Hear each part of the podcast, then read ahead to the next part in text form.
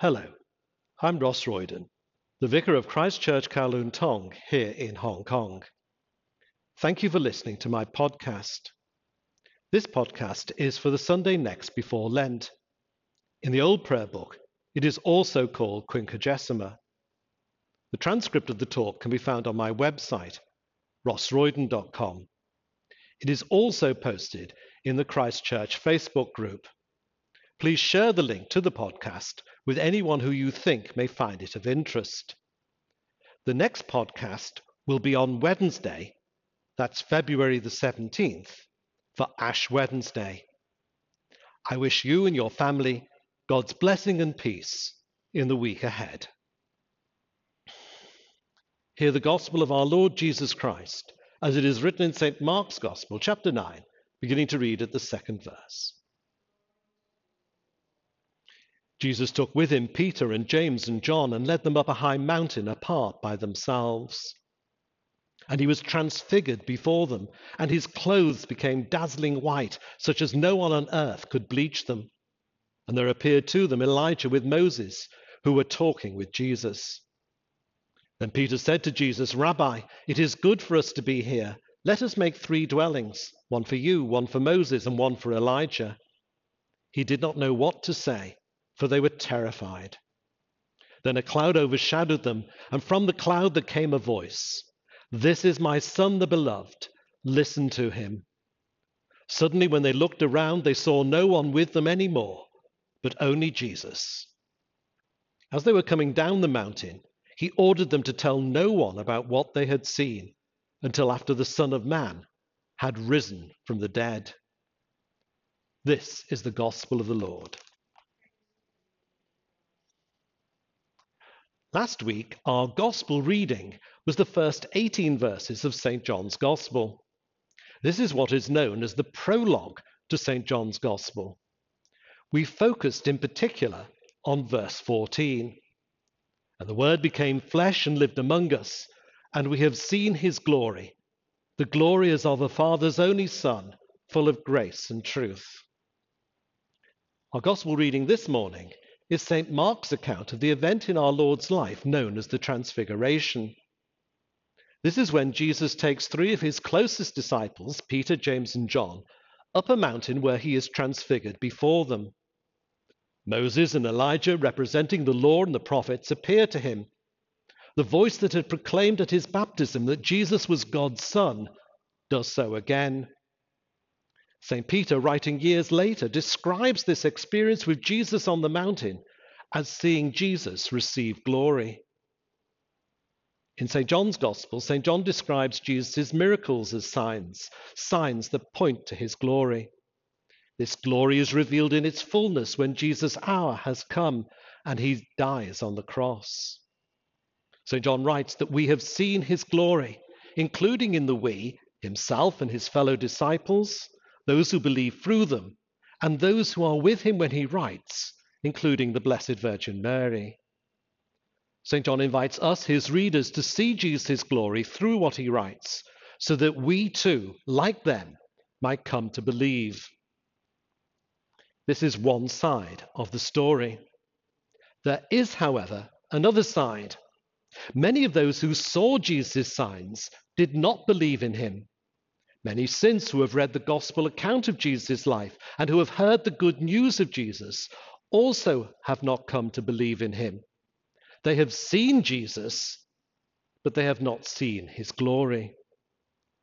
This is puzzling. Why is it that some see Jesus and see his glory, but others see him and see only another ordinary human being? More puzzling still is that although Jesus came first and foremost to his own, that is, to his own people, the Jews, his own received him not. Jesus came as the Messiah his people had been expecting and hoping for. His first disciples followed him, believing he was this Messiah, the Son of God, the one who would redeem Israel. At first, his death shattered them and led them to question their faith. But when the risen Jesus appeared to them, they came to see that the Messiah had to suffer and die. St. John's Gospel is written with the express purpose of convincing those who read it that Jesus is the Messiah and that through believing in him, they may have life in his name. Originally, the first believers, who were themselves all Jews, thought that Jesus had only come unto his own, that is, to the Jewish people. However, they became persuaded that the good news of Jesus was also for the pagans, that is, the Gentiles. It is the same word in Greek. But again, while many Gentiles did believe in Jesus, more in fact than those from his own people, many more did not. So, why did people not see Jesus' glory? Why did they not even see it when he was with them performing miracles amongst them? And why, we can ask, do people not see it today? These questions St. Paul seeks to answer directly in what we now know as his second letter to the church at Corinth. We only have a small part of his answer in our second reading this week. St. Paul has been writing since the beginning of chapter 3 about the glory of God and of why people do not believe in the gospel. As I have said many times, one of the major issues for the early church was why Jesus' own people did not receive him. St. Paul will discuss this issue again in his letter to the church in Rome in chapters 9 and 11 of it. Here in 2 Corinthians, he tackles both the specific question of Jesus' own people's unbelief and also the question of why people more generally don't believe. St. Paul does this by reflecting on chapters 32 to 34 in the book of Exodus, and in particular on chapter 34 of the book of Exodus. To understand what St. Paul writes, it is essential to be familiar with the events described in these chapters of Exodus. And as an aside, this reinforces the importance for us of reading and knowing the Old Testament. In chapter 34, we read how Moses, like Jesus in this morning's reading, has gone up a mountain to meet with God and to receive God's law for his people. This is the second time Moses has been up the mountain to receive the law. The first time he had gone up to receive the law, the people of Israel had become impatient and had got fed up waiting for him to return. So they asked Moses' brother Aaron to make them idols who they can see and who can lead them. Other nations can see their gods. Why should they be different? It didn't end well for the idolaters. But that's another story. Now, this second time, while up the mountain, Moses sees the glory of the Lord and talks to God face to face. When Moses descends from the mountain, he does not realize that his face is shining as a result of him having been in the presence of God. When the Israelites see him, they are frightened by his unnaturally shining face. So Moses puts a veil over his face to cover it. He only removes it when he goes into the tabernacle to talk with God. St. Paul uses this to illustrate the difference between God's covenant with Israel and the new covenant in the Spirit. It is a careful and detailed argument. But essentially, what St. Paul argues is that if the old covenant came with such glory, how much more glory does the new covenant come with? The old covenant, based on the law, was a covenant from God, but it was ineffective. It was not able to achieve what was needed for people to experience the life of God. St. Paul writes, For if there was glory in the ministry of condemnation, much more does the ministry of justification abound in glory. In explaining why the law did not work, St. Paul writes that when the people of Israel heard God's word being read, it was as if there was a veil over their minds to keep them from understanding it, in the same way that there was a veil over Moses' face to prevent people seeing the glory that radiated from it. It is only when a person turns to the Lord, St. Paul writes, that the veil is removed and a person is able to understand what the law is pointing to. It is only then that they can experience the life of Christ. The Lord who makes this possible, St. Paul explains, is the Holy Spirit. For where the Spirit of the Lord is, there is freedom. The Holy Spirit sets people free to understand the truth of God. St. Paul, however, goes further.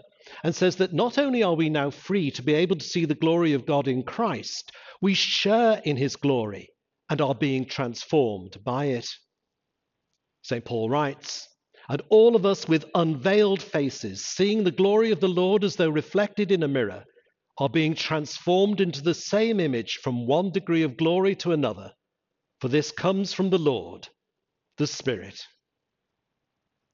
St. Paul begins chapter 4 by telling the Corinthian believers that because he and his co workers are engaged in this ministry of preaching the gospel, they do not lose heart, despite the great opposition and severe suffering that it brings, and despite the fact that people still do not believe in the message they preach.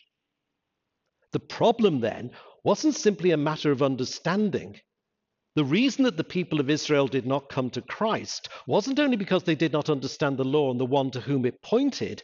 The problem was that it was as if there was a veil over their minds to stop them understanding what the law was telling them. But people in general don't understand and respond to the gospel either. How does St. Paul explain this? He uses the same image of the veil. The gospel is veiled, he writes, to those who are perishing. And the reason it is veiled is that the God of this world has blinded people's minds to keep them from seeing Christ's glory. This introduces a whole new dimension to the problem. The failure of people to respond to and believe in the gospel is not just about human weakness and people's inability to understand the gospel. It is not even simply about human disobedience, although this is all part of the picture. St. Paul is saying that not only do people not understand or not want to understand, they cannot understand because they are prevented from understanding by the one whose power and control they are under. The situation sounds absolutely hopeless. And that's the point.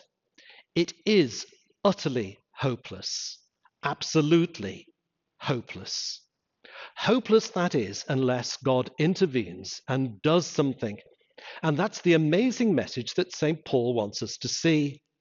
He writes, For it is the God who said, Let light shine out of darkness, who has shone in our hearts to give the light of the knowledge of the glory of God in the face of Jesus Christ. Yes, we have seen his glory, but we have seen his glory not because we have eyes to see it, not because we are good people, and not because we are clever, spiritually aware, or responsive. We are none of these things. We have seen his glory solely and only because he has shown it to us. No words can begin to express how wonderful this is. Charles Wesley expresses something of it in his great hymn, And Can It Be? In verse 4, he captures what St. Paul is saying. Long my imprisoned spirit lay, fast bound in sin and nature's night. Thine eye diffused a quickening ray. I woke, the dungeon flamed with light. My chains fell off, my heart was free. I rose, went forth, and followed thee. We have seen his glory. Most of us watching, listening to, or reading this have responded to the gospel invitation. We have seen his glory. But we need to remember that we have seen his glory. The emphasis is on what we have seen and not on us who see it. Imagine someone having been to see a famous picture in an art gallery, perhaps the Mona Lisa or one painted by another great artist. Then, when describing the experience, they talk not about the painting, but when they went, where they stood, how long they stood there for, and what glasses they wore when they viewed it. We would think they had missed the point.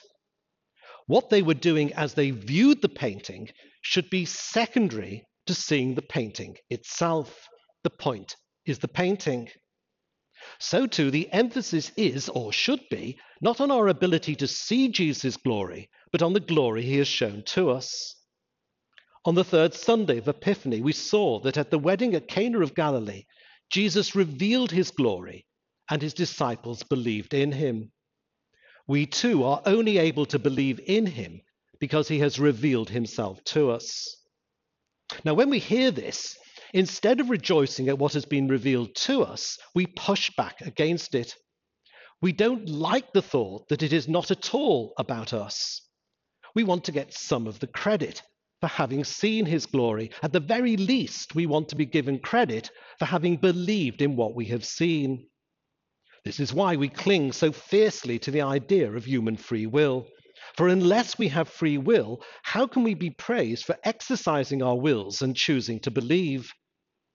So confident are we in our freedom to choose, we are pleased with ourselves that even though we may indeed be weak and sinful, we have at least recognized it, admitted to it, and believed the gospel.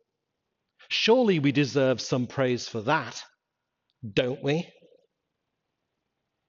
Many don't stop there. They want more than praise for having made the choice to believe. They want some praise for themselves, who they are, and what they have done. They are convinced that they are not all bad. There is good in everyone they believe, and that good, they argue, should be recognized. After all, they claim, we are all children of God. And even if we belong to other religions, we are at least seeking after the truth, aren't we? we have to give the devil some credit here. Jesus described the devil as a liar and the father of lies. The devil has done a good job in persuading many of us to believe his lies. It is a lie that we are all free to choose for ourselves. It is a lie that there is good in all of us. It is a lie that people of different faiths are all seeking after the same truth. It is a lie that we are all going to be saved if we do our best. The truth is that we are all slaves to sin, blind, perishing, and lost in the darkness. And as Jesus puts it, unless we believe he is who he says he is, we will die in our sins and be lost forever. This sounds like a message of total desperation. It sounds, as about, it sounds about as bad as it gets. And this is why the gospel is such good news. It is not, however, good news for those who believe in themselves. It is not good news for those who are proud of their achievements. It is not good news for those who think they can just do it without needing anyone else's help. It is, though, very good news for those who know their weakness and an inability to do even the little good they want to do. It is good news for those who are poor, weak, lonely, and desperate. It is good news for those who think of themselves as a failure and who don't know where to turn. So here's the thing if you have given up on yourself and see yourself as a lost cause, you have been given the gift of seeing what is true of all of us.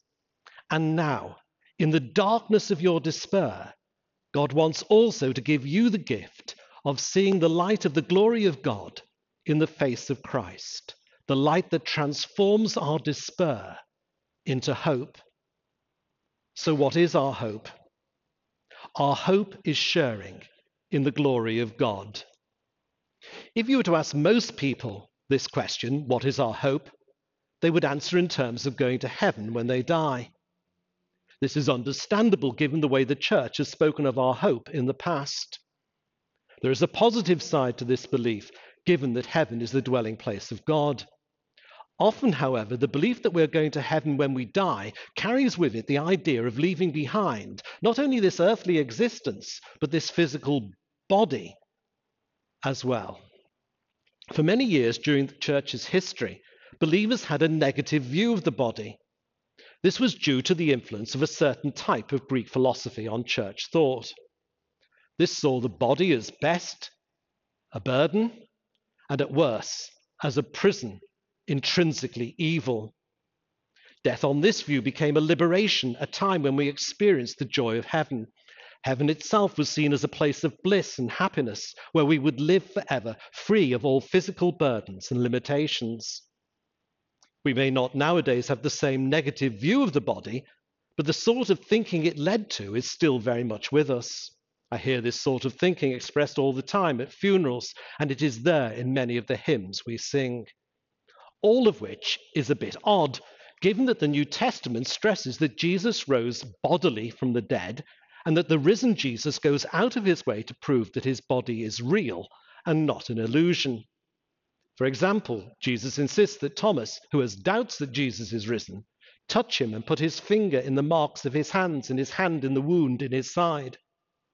Jesus says to the disciples, Why are you frightened? And why do doubts arise in your hearts? Look at my hands and my feet. See that it is I myself. Touch me and see. For a ghost does not have flesh and bones as you see that I have. Jesus goes on to eat fish with them.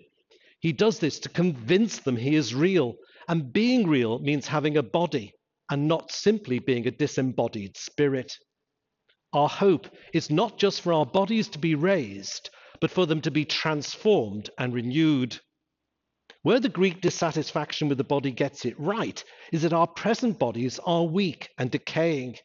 It is not, though, that they are evil, and the physical world of which they are a part is certainly not evil either. St. Paul, in his letter to the church in Rome, writes about the glory that will be revealed in us glory that the creation itself will share in. Our hope is in the redemption of our bodies, not getting rid of them altogether. We don't know exactly what this will mean. In his first letter, St. John writes, Beloved, we are God's children now. What we will be has not yet been revealed. What we do know is this when he is revealed, we'll be like him, for we will see him as he is. We do not know all the details, but we do know that being like him means that we too will have bodies that have some likeness to our existing bodies, just as his body had the marks of the nails and the wound in his side. We see our Lord's glory in our weakness. Our Lord's appearance and our full redemption is something in the future that we look forward to. However, as an assurance of it, God has given us the Spirit in the present. The Holy Spirit acts as a guarantee of what is to come. What we experience now is real and it is wonderful, but it is just the beginning. The fullness of our salvation is still to come. Christ in you, the hope of glory, St. Paul writes. Our present relationship with Christ through the Spirit gives us the confidence that one day as St. Julian of Norwich put it, all shall be well and all shall be well, and all manner of thing shall be well. For now, the purpose of our life must be to serve Him in this world, and we serve Him in this present bodily existence, not by denying or abusing our bodies, but by offering them and all our gifts and abilities to God in worship and service. The composer Bach used to sign his finished compositions Soli Deo Gloria. This is a Latin phrase that means to God alone be glory. When man is glorified, God is not. But when man seeks to glorify God, the result can itself be glorious, as Bach's music demonstrates.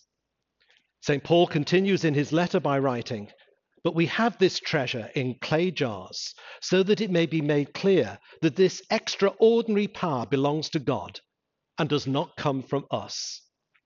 Our present bodily existence in this world is a time of pain and suffering. We long to be delivered from this existence, not because the physical world and our physical bodies are evil, but because spiritually this world is subject to sin and death and under the control of the God of this world, who has the power of death. We know that Christ has won the victory over sin, death, and the devil on the cross. But we do not yet see all things subject to him. The last enemy to be destroyed will be death. The forces of evil in this world are still all too real, but we can nevertheless be of good cheer, knowing that Christ has overcome the world and that through him we can overcome it too. Our experience now in this world, where we do not belong, is meant, to, is meant to prepare us for the world to come where we do. Again, St. Paul writes, For this slight momentary affliction is preparing us for an eternal weight of glory beyond all measure. St. Paul himself was no stranger to suffering, and great suffering at that. St. Paul is not meaning to suggest that suffering is anything other than painful and terrible for those experiencing it. It is, however, as nothing compared to the glory that awaits us as believers and God being God, can use even the most terrible suffering to prepare us for what is to come. For all things work together for good to those who love God. The eternal glory that awaits us puts this world and everything that happens to it to us in it, both good and bad, into a proper perspective. Here and now, in this world of sin, suffering, and death, we are, as St. Paul writes, being transformed by the glory of Christ. And so finally, we too must speak. If we believe this, then it is clear what we must do. St. Paul later in chapter 4 will quote the psalmist who wrote, I believed and so I spoke. St. Paul responds, We also believe and so we also speak. We too must speak, not to increase our church attendance figures, not to boost our finances, not to win praise from people or gain popularity for ourselves, but so that people may hear the truth of God. But in doing this, what we are up against is not simply human resistance, disobedience, indifference, or sin. We are up against a spiritual power that holds people captive and prevents them from seeing the truth, and who, as our Lord explained, like the birds of the air, snatches away the seed of God's word the moment it is preached. Our struggle is not against flesh and blood, as St. Paul puts it. One of the holy grails of military research is coming up with military hardware that is invisible to the enemy. If an opposing army can't see you or believes you have not entered their territory, when you have, then you have a great advantage. The devil has been thrown a huge advantage by many in today's church who have decided that the devil does not exist and is just a figment of the imagination of previous generations. The devil may be invisible to many in the church today, but that doesn't mean he isn't there. The devil doesn't need people to believe in him. He is not trying to, to bring people under his power. He has them there already. His task is to keep them there. And this is made all the easier by people thinking that he isn't real. You aren't going to worry too much about someone who you think doesn't exist. One of the most frustrating experiences as a preacher is not that people don't like you or reject what you say, but that they don't give what you say even a moment's thought. Now, I know that as preachers, we don't, sometimes we don't do ourselves any favors, but that's not always true. Some preachers are very good preachers, and yet still people remain stubbornly indifferent. The reason for this is not simply that people don't care, but that the devil is preventing them from caring. St. Paul writes of how people are held captive by him to do his will. People's only hope is that God will grant them repentance and the knowledge of the truth. As preachers and as those who want people to hear the gospel, we need to focus on the truth of God's word and not on the results. Yes, of course, we want people to respond and to come to a knowledge of the truth, but that is God's responsibility, not ours. Ours is to be faithful in speaking the truth of God's word. We have seen his glory. We pray then that God may grant others to see it, and in seeing it, that they may bring glory to God. For from him and through him and to him are all things. To him be the glory forever. Amen.